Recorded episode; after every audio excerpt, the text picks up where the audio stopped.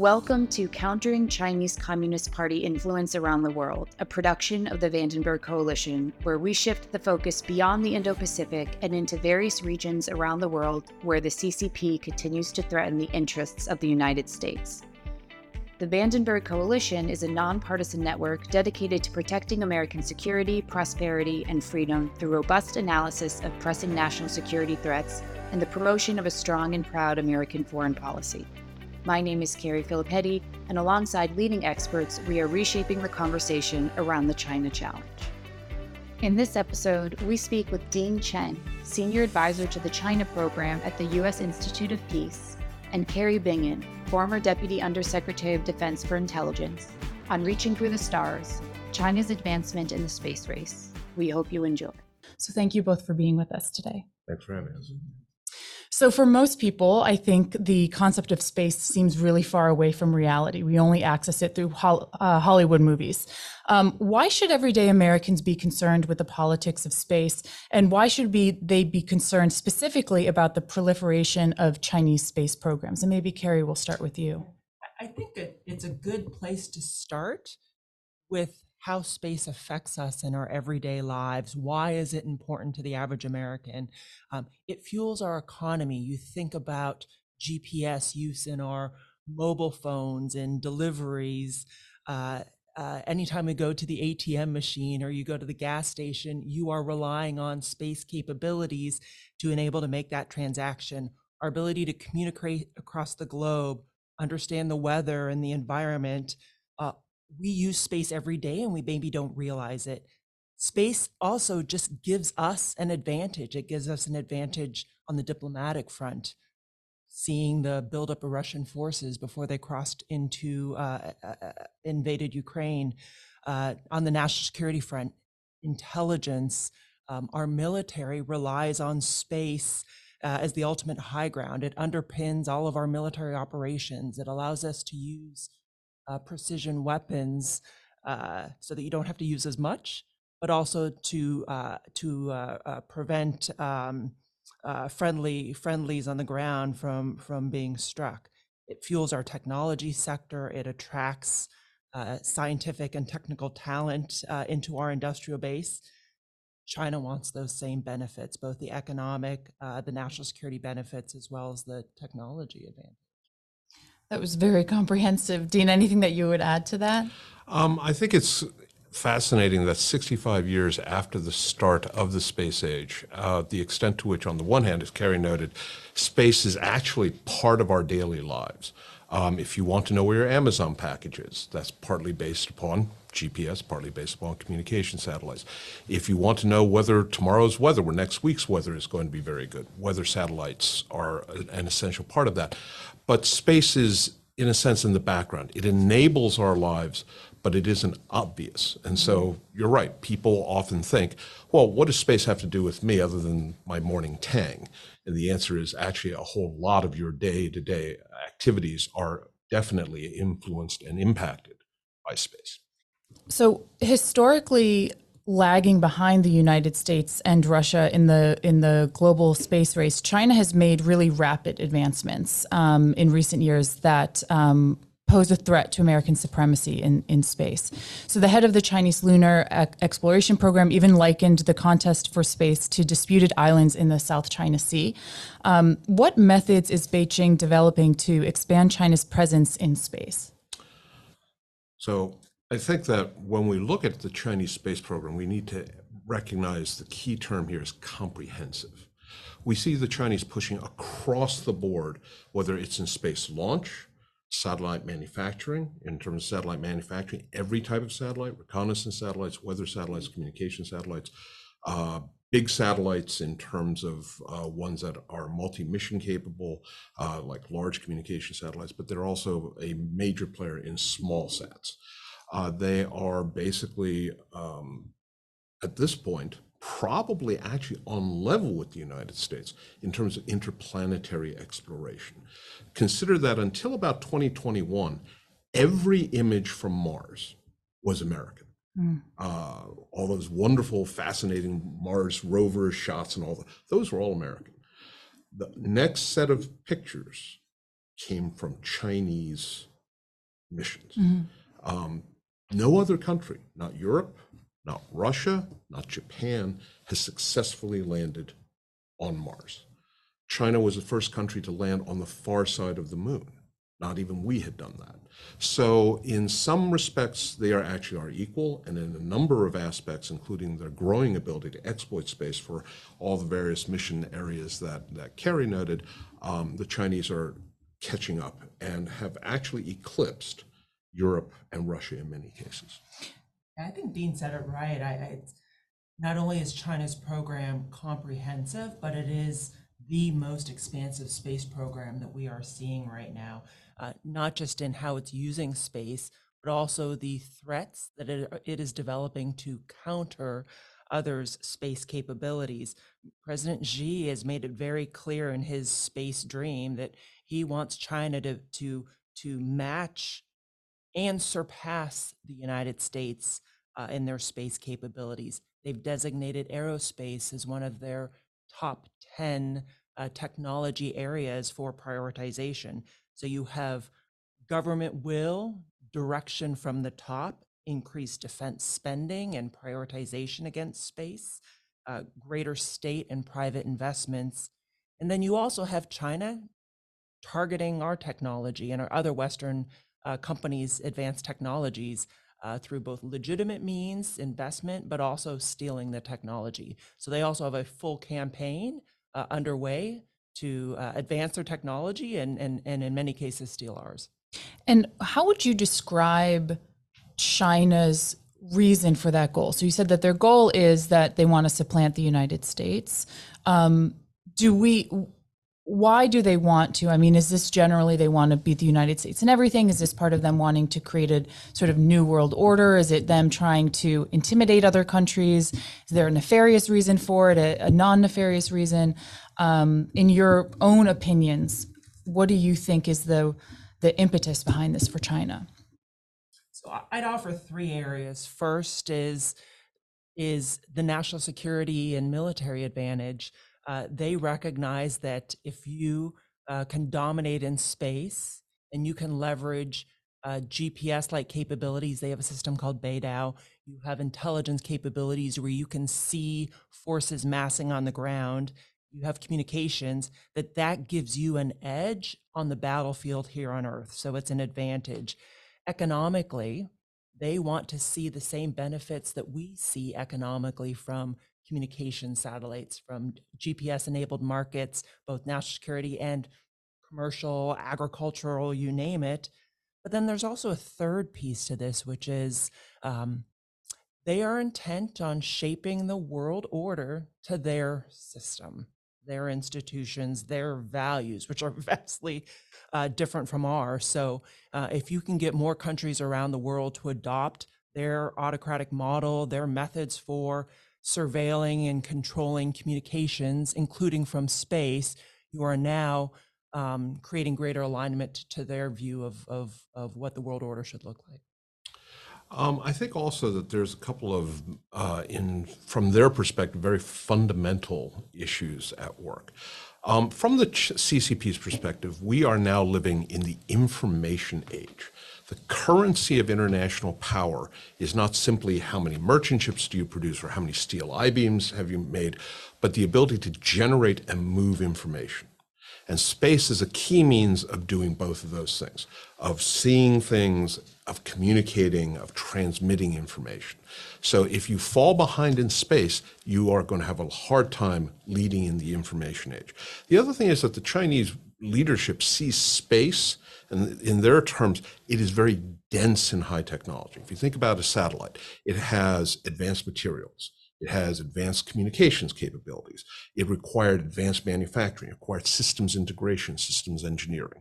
Improve your space capabilities, and you have these knock-on uh, effects. You have these these additional benefits, and it, I don't think it's an accident that, for example, a lot of China's aerospace executives wound up being transferred over to COMAC, their commercial airline corporation, because the Chinese also want to compete in other aspects like manufacturing their version of the Boeing 777 and 787. And they see if you have experience in aerospace, you can port that set of capabilities in manufacturing and design over to other industries. Mm. Um, so, Dean, you had mentioned that um, in certain areas, China is um, is not only um, achieving what the United States and, and, Europe have achieved in the space realm, but actually surpassing us. Um, so, what are the specific areas that China seems to be focusing on in terms of expanding its space programs? Um, so we see this in a number of areas. Uh, we see them, for example, they field a full portfolio of weather satellites whereas it took us years to finally update a lot of ours. This is in part because they have programmatic stability. When they say we are going to produce a series of satellites by 2027, 2030, they will get those satellites up by 2027 or 2030, and you won't have these uh, constant changes in budget and design. One of the key areas that they have made major advances in is counter space capabilities. We've seen them demonstrate the ability to shoot down satellites. Mm. Uh, one of those uh, tests generated more debris than any other incident throughout the space age. We have seen them test uh, the ability to kill satellites at geosynchronous orbit, probably the most valuable uh, real estate in space. We're seeing them develop a variety of capabilities, including directed energy, uh, kinetic kill, satellites, jammers, etc. Um, our Congress has chosen, in its infinite wisdom, to limit our ability to test anti-satellite systems, pretty much ignoring the fact that both Russia and China are openly pursuing such capabilities. Why have they done that? Why have they decided to? Um, it's somewhat complicated, but it comes down to this idea, beloved in political science and arms control theory, that if we don't do things, other people won't. Mm. Um, because, of course, other countries never make decisions on their own. They only do it in response to the United States. Um, the reality, of course, is that China has uh, openly tested ASAT capabilities. So if the Russians, and they pretty much ignored the fact that we have now even announced that we are not going to even test anti-satellite capabilities, a decision made by this administration, um, hailed uh, at Geneva, held at, at, at, university campuses. But I think that if you go to U.S. Space Force, um, they're actually going to be rather concerned about that kind of denial. And you hear Space Force leadership talking more about this idea of denying others the use of space, denying them an ability to close their kill chain. So, what does that mean? China is making great road inroads in developing their own intelligence surveillance reconnaissance ISR satellite architectures from space. They now have this very high high seeing eye on the ground and when you pair that with the inroads that they're making on compute on artificial intelligence and processing they are quickly developing the capability to detect and target our forces, our bases, our allies and partners on the ground using their space capabilities. So when you hear Space Force leadership talk about, we now need to figure out how do we protect our forces on the ground from their ability to use space to target us, you're now starting to see the door open to uh, a robust discussion, a, a needed robust discussion on how do we deny their use of space? And that ultimately leads down the path of um, us developing our own counter space weapons and offensive capabilities. But we do that in every other domain. So we need to mature that thinking as well in the space domain. Is there any concern, you know, you hear this in, in conventional sort of context, but also I wonder in the space context, um, you know, as we worry about how China is going to use certain equipment, and AI is a great example of this, we maybe are speeding along very rapidly so that we can beat them, but may not be giving enough consideration to how we're building those systems. Um, so, is there any fear of like us being in a situation where we're very worried about what they're doing, and so we're we're just trying to kind of go as quickly as possible? Do you think that there's sort of a reasoned consideration as we're pursuing um, our advancements in in in space?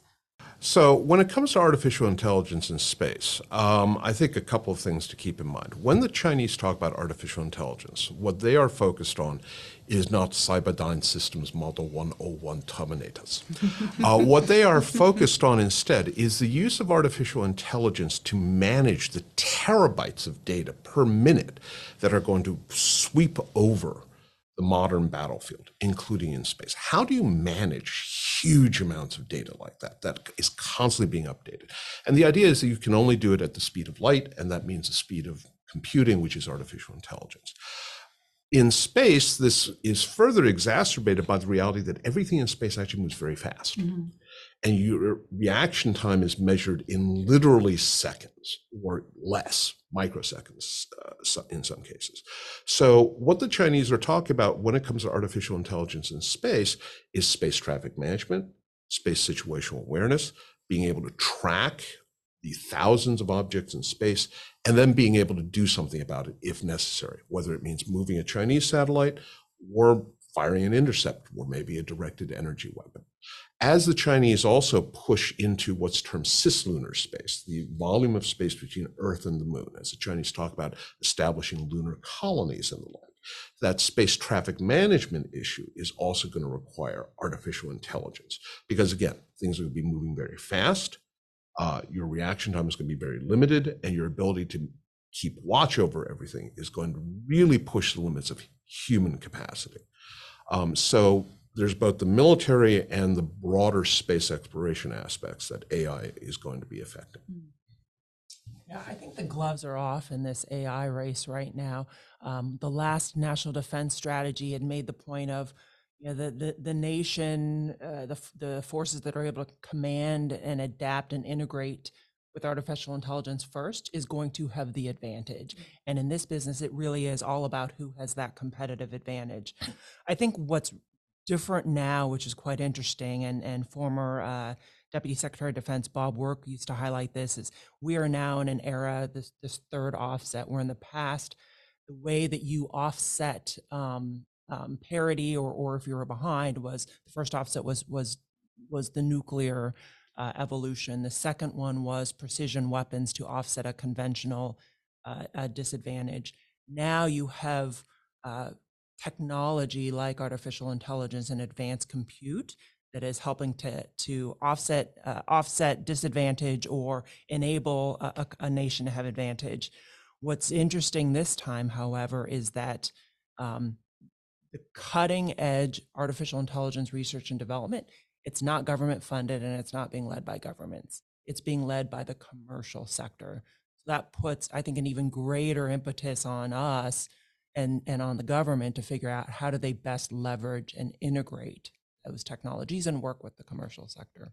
So it's really interesting because in the in China they have civil military fusion. So the sort of government and and uh, uh, military apparatus kind of control what the commercial sector is is doing in these spaces. And in the United States it sounds like the commercial sector is kind of you know controlling the development in these things. So which which do you see as sort of like the better long-term model here? I mean on the one hand China can direct its resources much more effectively as you mentioned. Um, what is sort of the value of the commercial aspect of this? Is it more advanced innovation well, I think first off, we need to recognize that military civil fusion or civil military fusion in China is partly a function of the Chinese view of themselves as still less developed than the West. So every renminbi has to do as much duty, double duty, triple duty as possible. If I'm going to invest uh, renminbi in building railways, those railways need to be able to support both commercial and industrial purposes, but also military purposes. And so, what we have seen is when the Chinese build railway stations, they specifically build the loading facilities to handle entire armored battalions so that they can load and offload all at once. That's a lot of weight. Um, so, when we look at things like space, which a RAND report from the 1990s said is 95% dual use, when we look at things like artificial intelligence, what the Chinese are saying through civil military fusion is look, you can't, we, China, cannot afford two separate industrial bases. So every advance needs to be able to do both commercial duty, if useful, if necessary, if it's competitive, but also serve military ends and purposes. Um, what that means is a whole lot of industrial policy, which is wonderful if you think your bureaucrats can consistently pick winners over time. If, however, um, industrial policy setters are influenced by corruption, by political interests, by basically picking wrong, then you miss the boat. And that is the challenge for the West is we believe in free enterprise. We believe that a lot of decisions made at lower levels, a la Friedrich Hayek, is going to produce better results. The Chinese, who are still run by the Chinese Communist Party, believe no, a small handful of people making those decisions at the top will more often wind up right. And for me, this also is a matter of values and transparency. Um, the military civil fusion policy, paired with the Chinese national intelligence law passed back in 2017, compels commercial entities to work with the government to share their share secrets uh, and to keep it keep it uh, uh, uh, uh not shared, so to keep it close hold. The United States doesn't have that kind of compellence policy that compels commercial industry to work with the government. We'd like to work with former government person is I would like to see the commercial sector work more closely with the government because I think there's a lot of innovation and technology to take advantage of. The government can't compel this. Um, I saw it firsthand when I was at the Pentagon uh, uh, overseeing a, a, an uh, artificial intelligence program looking at full motion video called Project Maven we couldn't compel a large technology company to work with the Department of Defense. It took a lot of discussions. It took um, uh, greater uh, uh, transparency into how the Department of Defense wanted to use that technology and the curbs that they put in place. So there's still there is a choice and there's transparency that we have in the American system that you just don't have in China. I, I want to talk a little bit about about the American system, and I want to start with something that that you both mentioned. You referenced um, the Space Force. So, what help us kind of understand what the Space Force's role in all of this is? I think there's sort of like this image of the Space Force as you know, sort of like militarizing space, but I, that's not really what they're there for. So, I'd love to kind of hear what their role in this competition looks like and how they're trying to um, to either combat China or advance American interests in space. So I'd say the Space Force they are a military service, so their job is ultimately to protect and advance our national interests and our national security in space. So just like any other service, the Air Force, the Navy, the Marines, they have this responsibility to organize forces to train our service members and to equip them with space capabilities. Uh, as Dean was talking earlier about the, the growing threats to space capabilities, that was a big motivation behind the establishment of the Space Force.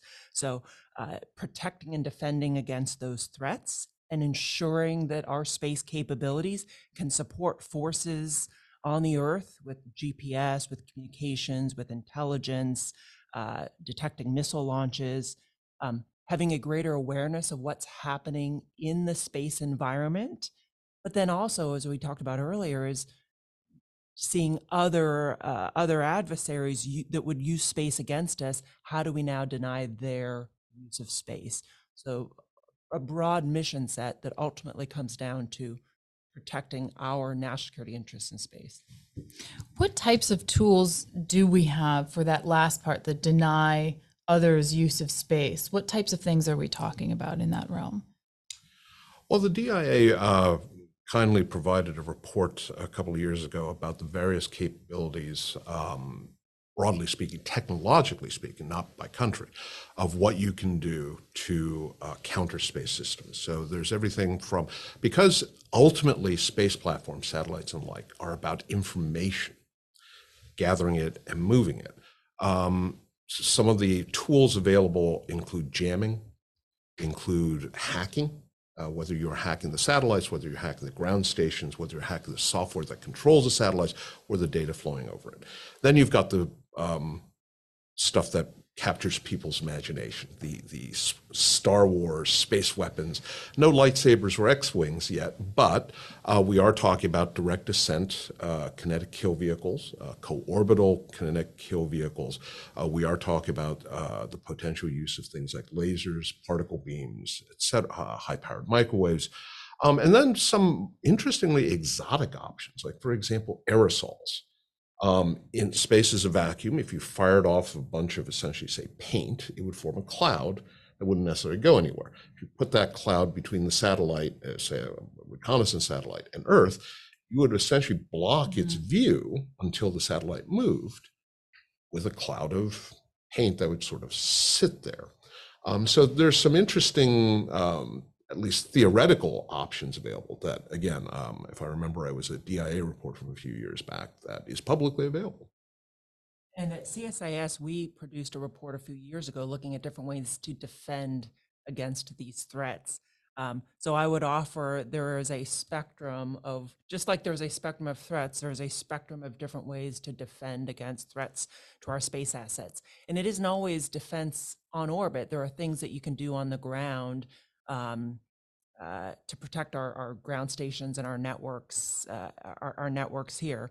So it can range uh, from physical, technical ways and, and architectural. So just having many more satellites rather than a handful of really large, exquisite satellites, diversify your architecture and now put up hundreds to thousands makes it a lot harder for an adversary to target and take down thousands than it does six. Um, if you're concerned about cyber, you know, you increase your cybersecurity. If you're concerned about uh, laser dazzling, you can put filters on your satellites. There are also operational uh, uh, techniques and tactics that you can use. If you see an incoming uh, satellite cozying up to you, you can you can move out of the way. Um, so uh, maneuvering operations, and then there's policy too that we talked a little bit about earlier. So um, bringing together the international community, uh, sanctions, demarches, and other uh, uh, other ways in policy to um, to send a, a, a deterrent message um, responding to bad behavior. Um, the Department of Defense identified three areas um, as priorities um, for U.S. outer space operations. So they said space control, space cooperation, and space classification. And I'm wondering, for those of us who are not experts in this in this space, so to speak, um, what do each of those three things mean, and how do they relate to our broader objectives in space? Maybe start with Dean. Well, space classification actually is probably the most important uh, because it's a prerequisite. Um, there are, uh, get the number probably wrong, but something like 24,000 objects in Earth orbit. Everything from uh, paint flecks to uh, satellite, uh, dead satellites to rocket bodies uh, from second stages and the like. Knowing keeping track of them, keeping track of where they are at any moment, where are they heading? Is there going to be a potential collision, which has occurred? Um, keeping things like the International Space Station, the Chinese space station safe. All of that requires tracking these thousands of objects, knowing what they are, knowing are they live satellites, possibly weapons, or are they you know gloves, literally. Uh, I think there's a cam- there's literally a handheld camera in orbit that got off of one of our astronauts. Um, after that, um, space control is sort of at the opposite end of the spectrum. Knowing what's up there is one thing, being able to do something about it, including defending your own systems, maneuvering your satellites so that they don't run into something else in the process, um, and then space um, space uh, control, no, cooperation, cooperation, and yes. Uh, so space cooperation is perhaps the hardest in some ways because while we have the Artemis Accords, et cetera, that are talking about U.S. cooperation with key friends and partners, uh, there is li- limited at best prospect right now for space cooperation with the People's Republic of China.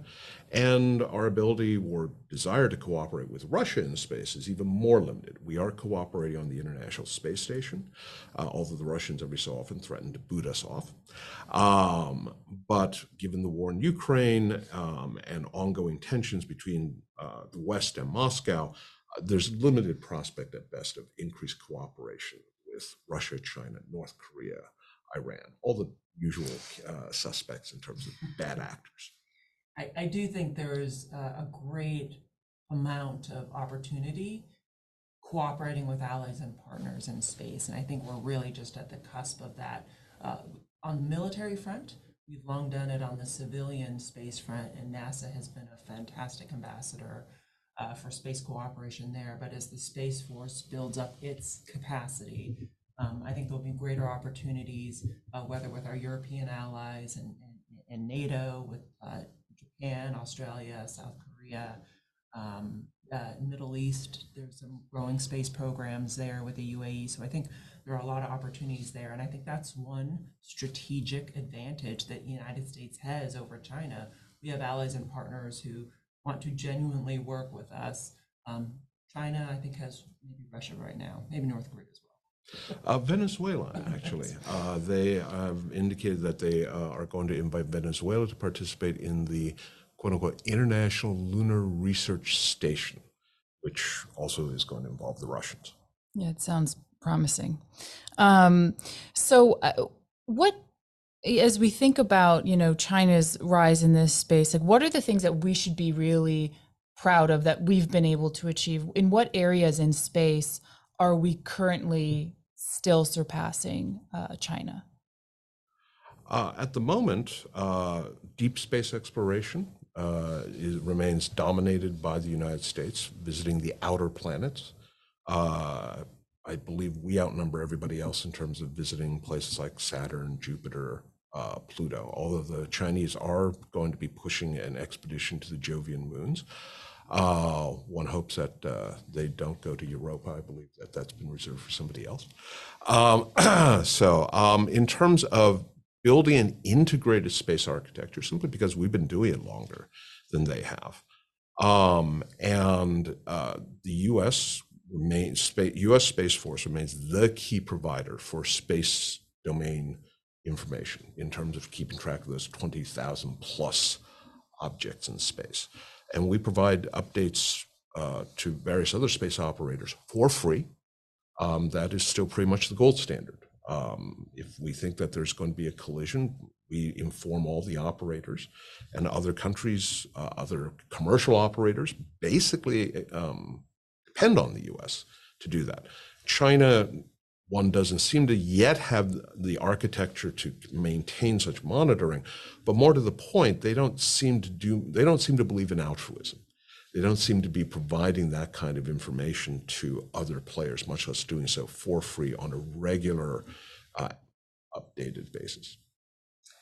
I still believe and would assess that the United States is the number one space power, and you can see it in terms of satellite capabilities that we launch, um, uh, what our intelligence community is doing.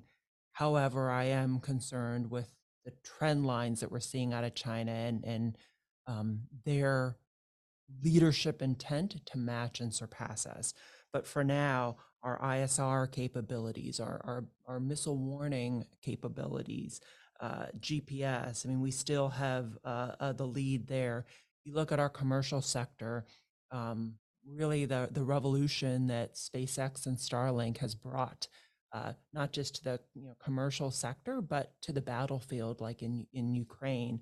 Um, so we have this phenomenal commercial sector that is allowed to innovate and really push the envelope um, largely through private capital investment, not taxpayer dollars. So, so government needs to take advantage of that.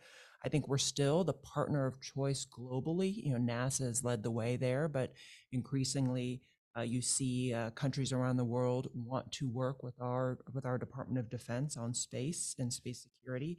And then I, just want to echo Dean's point about transparency. Is the way that the U.S.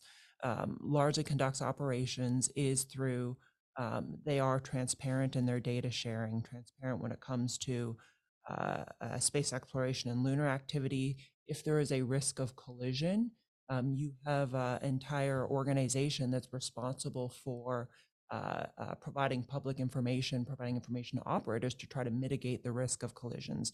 Um, you don't see the same practice or behavior out of the Chinese side.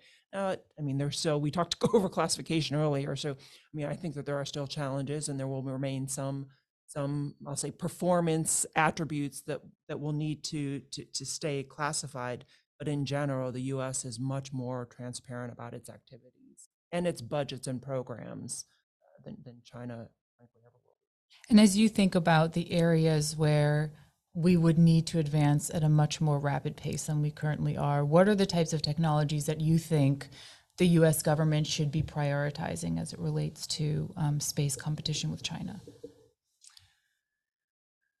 I- I think um, I'd largely start with scale and speed. Is the U.S. We've operated in space for a long time, thinking it was generally this pristine environment. We could build these large school bus sized satellites, and they could basically operate unchallenged or, or unthreatened. And as we've talked about, that operating environment has dramatically changed. So um, those school bus sized satellites that cost billions of dollars and took 10 years to build, we now need to shift that model to building dozens, hundreds, thousands of satellites on much more rapid timelines. Um, we need to have the, the responsive launch capabilities to be able to get those up on orbit much more quickly. Um, we need to be able to better leverage what the commercial sector is doing in space and better integrate with our allies and partners. Um, you really, uh, I, I think, um, affect China's decision calculus when they're not just up against the United States, but they see this united front of an integrated architecture with um, the United States plus our allies and partners in space. I think that uh, one of the things that Kari noted about leveraging commercial, uh, perhaps one of the most important things we need to do is to get out of our own way. Um, the next generation of SpaceX launch vehicles is Starship. This is going to be a heavy lift vehicle, the kind of thing that would support operations to the moon, potentially to Mars. Um, the latest uh, move by this administration is to give the Fish and Wildlife Service a say in whether or not Starship is going to even have a second test. Now, with all due respect to the Fish and Wildlife Service, I'm not sure their expertise in terms of space launch capability assessment. Um, and by the way, this has never been done before.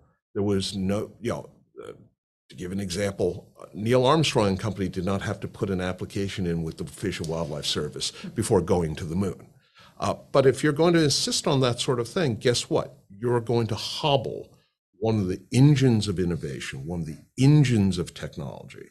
Um, a second area, uh, more at the tactical level, is cyber, simply because it permeates everything. And so space has so many points of vulnerability. The quote unquote attack surface is what? Your launch facilities, your mission control facilities, the mission data software, the data that it's collecting, all of that is potentially vulnerable. And then finally, again, our adversaries are openly pursuing counter space capabilities. Elections have consequences. We have elected leaders who have chosen, at, not just at the executive but legislative branch, to say, yeah, that's okay. We're not going to be pursuing icky technologies like that. It's going to be even ickier, I suspect, if our satellites get blown out of the sky, if our systems are not there for U.S. servicemen and women, whether in the Indo Pacific, the Middle East, or the Black Sea. I want to stay on this idea about um, the commercial sector because, Dean, um, you wrote a GIS report called Space Invaders The Rise of Commercial Firms, and you laid out three different scenarios for, um, uh, for commercial actors. So, first, that space companies become strategic players and can kind of work with a range of clients. Um, the second, that it gets a little bit fragmented and it's a challenge in terms of um, establishing operational norms and standards. And then the third was that space companies end up aligning with specific nations. So, which of these scenarios do you see as the most likely outcome and, and why? Yes. Um, I think that actually we're going to see a, a hybrid or a mix of all three. Um, I think the idea that space companies will be strategic players, some of them, I think is inevitable. Um, someone like uh, Elon Musk and SpaceX has already attracted the unwanted attention of the People's Republic of China, who has held conferences saying, How do we counter SpaceX in the event of a conflict? Uh, we know that uh, Starlink was attacked almost immediately by Russian hackers, and interestingly, responded faster than DoD could um, in terms of countering those cyber attacks. Um, I think that we are going to have fragmentation simply because it is an international market. It's not just American companies uh, or even Western companies. Uh, we're seeing Israel, we're seeing South Korea, we're seeing uh, Middle East, other Middle East countries, South America getting into it. And so while big players, uh, Lockheed Martin, United Launch Alliance, are probably not going to say, I think I want to work with China. And China Aerospace Science and Technology Corporation certainly isn't going to say, I, I think our bottom line in working with America is more important. How does India respond? How does a South Korean launch company or a Brazilian satellite manufacturer, uh, how do data services companies um, that could do analysis on space uh, derived information respond after what we've seen in Ukraine, what could eventually develop, say, in the Middle East, or, God forbid, if a Taiwan contingency came up, where you are talking about the number one and number two economies in the world going at each other. Um, it's not at all clear how non American, non Chinese companies will necessarily respond. Let's keep in mind, French President Macron has made very clear that, in his view, a conflict over Taiwan is something that Europe should stay out of. Staying out of meaning essentially not siding with the United States. What, what's really interesting now is that with the diffusion of the technology, it, it it's no you're it's no longer um, a handful of countries that can build these exquisite billion dollar school bus sized satellites. There are over 90 nations now that have varying degrees of space programs, whether within their governments or their commercial sectors. Um, universities can build a beer fridge size satellite or a microwave size satellite uh, um, and launch it maybe for the cost that you know you'd launch a you'd buy a car off the lot on so it's become so much more accessible countries around the world now have a choice. You know, do we buy from a U.S. commercial satellite company, uh, communications or um, remote sensing data, or do we buy from a Chinese company or a European company or, or something else? I think the U.S. we still want to be that partner of choice, whether it's as a government partner or as a commercial partner. I say the challenge to some of that is that we still have policies in place that lag the technology that assume that the US is still the top dog when it comes to space technology. And that's no longer the case today. Other countries have a choice. So, um, you know, do we want to strengthen our, our industrial base, strengthen our pool of STEM talent in the space sector, or are we going to uh, inhibit that while China and others uh, grow theirs and, and become more competitive on the international market. So there's an economic piece to this in addition to a national security piece. I think also in terms of the national security piece, um, earlier this year there were um, reports that um, Starlink either had been shut down or wasn't turned on for um, a potential Ukrainian um, counterattack into into Russia using their satellites. So my question is sort of whether related to that specific instance or not ultimately, um, these commercial actors will have some measure of control um, as other countries are trying to use their satellites, potentially even for military purposes. So, how do you think policymakers should think about that? And should those commercial actors have the freedom to sort of turn on and off um, foreign countries' ability to sort of use their systems for military activities? Well, I think first off, uh, your, the listeners and viewers of this podcast should actually go and do some research regarding what specifically occurred in the case of SpaceX, Starlink, and Ukraine. Without getting into the uh, details of that, I think what is uh, very important to recognize is that DoD has stated that it has no obligation, the U.S. Space Force is not obligated to protect private commercial satellites. And in this regard, it's a lot like Cyber Command is not necessarily going to defend corporate IT structures. This is completely new because of these environments, because of how they operate and where they operate. Um, in the past, if you attacked a US ship at sea, that was an act of war. Here, it's become much more complex. So, this is going to sound a little bit like a cop out, but probably the most important thing that we need to do is to one, have a debate on this, and two, actually think hard about what do we want the government to do? What do we want to allow companies to do? And if the answer is companies can't defend themselves, but the US government won't either, you're creating a very, very ugly structure. And the, one of the potential unintended consequences of that is okay, what happens when you're not allowed to defend yourself and the government won't? You hire someone who is legally allowed to protect you. Now, I'm not sure anyone's really thought that far down the road, but people are not going to invest trillions of dollars, billions and billions of dollars in infrastructure, and then say, and I hope nothing happens to it. Whether it's bad commercial players, bad criminal players, or bad national players. So if we don't come up with an answer, an answer will emerge, and that answer may not be what we wanted.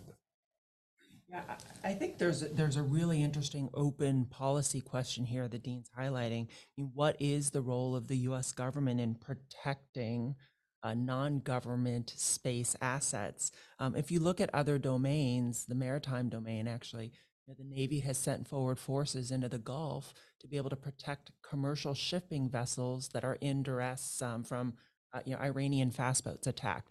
Now, it's not a blanket we're going to protect everything. I mean you, you, need a much larger force structure to be able to do that but there are certain circumstances where it does make sense and it is in the national interest to do that. So i think that that that we, we need to better unpack that policy issue and examine it and and i think that there are lessons in international maritime law and in the maritime and in the cyber domain that possibly um, space uh, can learn from but i think it also ties into there needs to be this tighter partnership between the public sector and the private sector um, and a tight relationship. Um, I think um, not, not knowing the specifics of, of that Starlink incident you mentioned, just having that, that trusted line of communication open between the government and those commercial operators, I think will go a long way in terms of understanding what, what do we need, what are the threats to your operations? Um, and, and where might the government be able to help? But also, can the government share information that allows that commercial operator to take you know their own protective or defensive measures? One of the things that we've spoken about here has been um, the need to cooperate with certain partners. Um, it seems to be something that China is doing more of as well in terms of cooperating. You mentioned Venezuela. Um, the Chinese have taken a keen interest in expanding their um, space program in Latin America and the Caribbean. Um, also in, in, in Argentina, they have their space um, satellite tracking station. So, and and with respect to Russia as well, they've been increasing their space cooperation.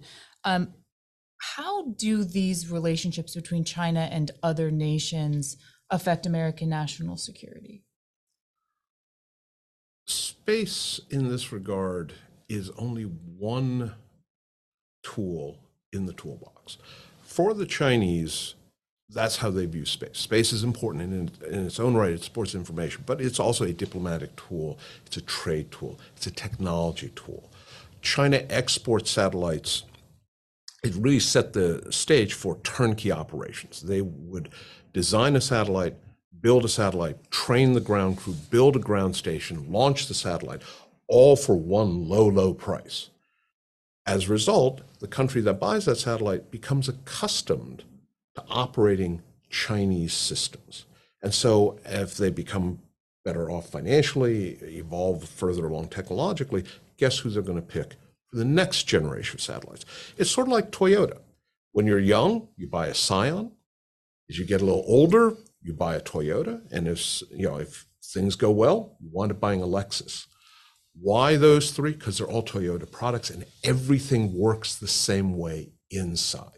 So the Chinese have been very good at that long term planning of using space, or in other cases, uh, 5G communications, or in other cases, port management skills, whatever, to get the foot in the door, to build that relationship. So in the long term, there's a trade relationship, there's a political relationship, and in an ideal world from the Chinese perspective, a dependency relationship. Well, in telecommunications, there's actually a great example, not great examples, but um, with what China is doing with their Belt and Road Initiative, um, the, the, the African Union, as they, their state-owned enterprises uh, acquired and, and operated the African Union telecommunications networking system. It was reported that for five years, data was being siphoned off of that network and sent back to Beijing every night. Um, Tanzania is another example where um, China came in, put a nice bow on a great package deal to build out their telecommunications infrastructure. Um, and Tanzania, as a result, they've started adopting more Beijing like data laws, cyber laws, um, more restrictive on their social media, um, um, access to the networks, et cetera. So there are uh, larger consequences of going down that that China path. One of the things that influences our abilities to counter China is obviously the budgets that we have, um, you know, focused on on space space initiatives.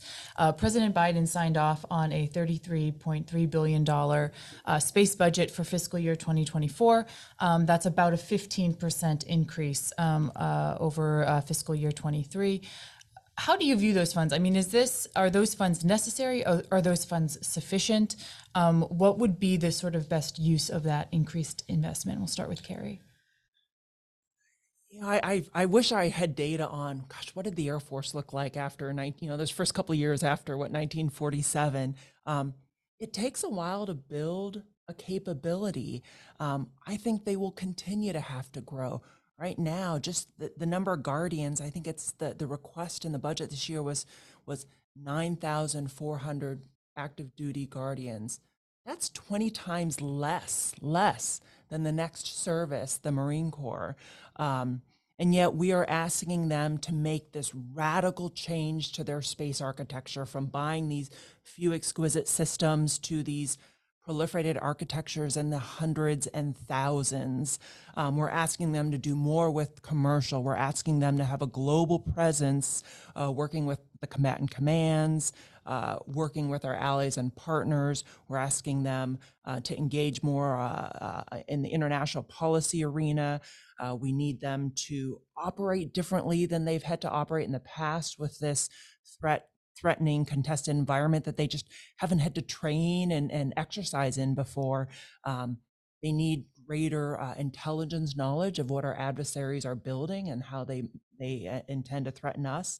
So there is just so much more on their plate in a domain that traditionally has been a little sleepier, a little sleepier, a little slower. Um, um, so I expect uh, it will have to grow. Um, in other episodes, we've spoken, at least in part, on um, international law and its role within um, uh, within U.S.-China competition. What is the? We'll start with Dean. What is the legal sort of governing? What is the legal architecture governing space activities right now, and what needs to be added to that to make it more protective of, let's say, American interests? Well, the legal architecture for space is actually very limited. It's mostly the Outer Space Treaty signed in 1967 and a group of uh, subsequent uh, conventions uh, that support that. The Outer Space Treaty basically says uh, you can't lay claim to a uh, planet or a satellite, so uh, natural body, so you can't plant the flag on the moon and say it's ours um, that uh, there's certain responsibilities for the state that launches it, and you cannot place weapons of mass destruction. That's a very important consideration, which is to say, anything else is okay. It's just you can't put nuclear or biological or chemical weapons in space. After that, um, a lot of space law is actually structured around um, bandwidth and telecommunications. So the International Telecommunications Union, the FCC, have enormous influence over the legal regimes that govern space. Um, the good news, sort of, is that despite 65 years, there actually hasn't been much in the way of space warfare. So we actually don't have a Hague Convention. We actually don't have much in the way of legal issues uh, regarding the operation of space systems in wartime. Um, there is a rule, by the way, that you cannot deliberately harm astronauts. So that, that's an important consideration there. But again, fortunately, nobody's tried. So we're sort of in terra incognita here. We don't really know what the legal regime's actual impact would be in the event of a space conflict, because it would be the first time that that's happened. Uh, Kari brought up the Air Force. It's sobering to consider that in 1914, people sort of initially waved at each other over the uh, battlefields of France um, before eventually trying to kill each other. And then rules slowly evolved. Uh, given the speed of technology evolution in space, that will probably be faster. Uh, I doubt very many people are going to be waving at each other in space, even figuratively, uh, because it's too important. But right now, legal obligations are still unclear. And then that translates to the policy space, right? So, how do we think about or what constitutes a hostile act or hostile intent in space? When is the use of force warranted if you are under threat? What triggers and triggers an Article 5 response? And we've talked about this in the context of NATO, the US and Japan signed, uh, uh, made a, a, joint declaration that, that space, Article 5 extends to space. So, what does that look like? If it's a cyber attack, how do you attribute it in a relevant timeline for, for a response?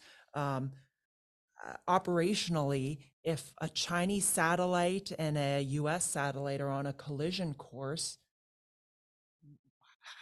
what are what are the operational practices? Do you call the Chinese? Do you tell them to move out of the way? Are they even going to answer the phone or answer the email? I mean, there's just so much I think that still needs to be evolved in the policy and operational space now that we're looking at space as a more as a war war fighting domain.